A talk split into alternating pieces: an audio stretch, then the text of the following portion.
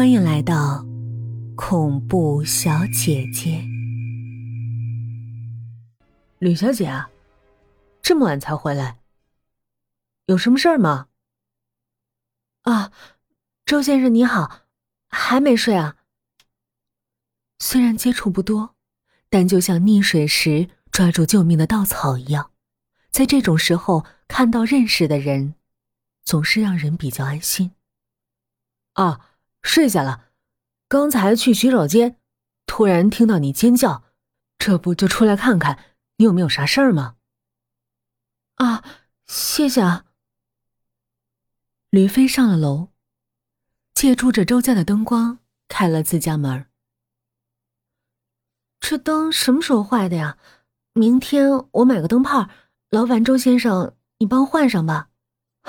行，没问题。那。明天见。就在周军掩上门的一瞬间，小飞觉得周军背后有黑影闪过，但来不及细看，周军家的光就被门缝吞没了。惊魂未定的小飞坐了下来，直觉告诉他，刚才有什么地方不对劲儿。但一时却想不明白，直到躺到床上半睡半醒的时候，突然灵光一现，他想起在他尖叫之后，周军家的灯光是猛的一下亮起来，而不是借由门缝的开合像扇面一样慢慢打开的。那说明什么？周军家的门原本。就是开着的，只是刚才突然点亮了灯。想到这儿，吕飞感到一股寒气弥漫开来，把他层层笼罩，疑似躺进了冰棺。为什么大半夜的开着门？难道是在？我，可那双脚绝对不是男人的。他到底开着门要做什么？也许是太累了，虽然受了惊吓，吕飞还是昏昏沉沉的睡着了。第二天还是夜班，不过下班回家的时候。六楼的楼道灯已经修好了，这让小飞多少觉得宽心一些。就在他掏出钥匙开门的时候，正低下头找钥匙，突然发现地上的影子有两个，一个是自己，另一个被拖得长长的。小飞连忙回头，却不见人影。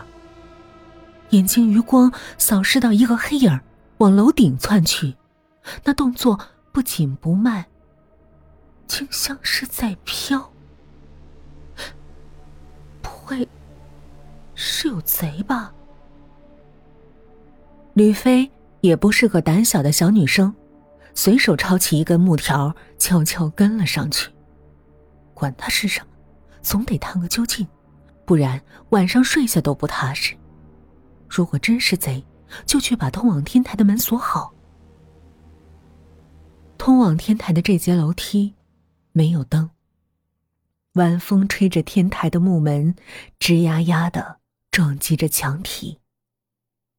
走进黑暗之后，眼睛渐渐适应了，借着月光可以看到门的一旁堆放着废弃的鸡笼和一些纸箱。隐隐约约传来一股臭鸡屎的味道。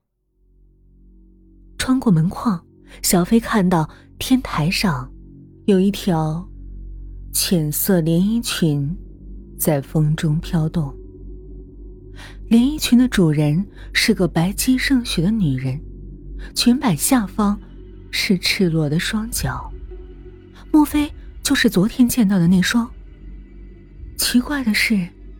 这个女人是个光头，没有头发的头颅，在月光下熠熠生辉。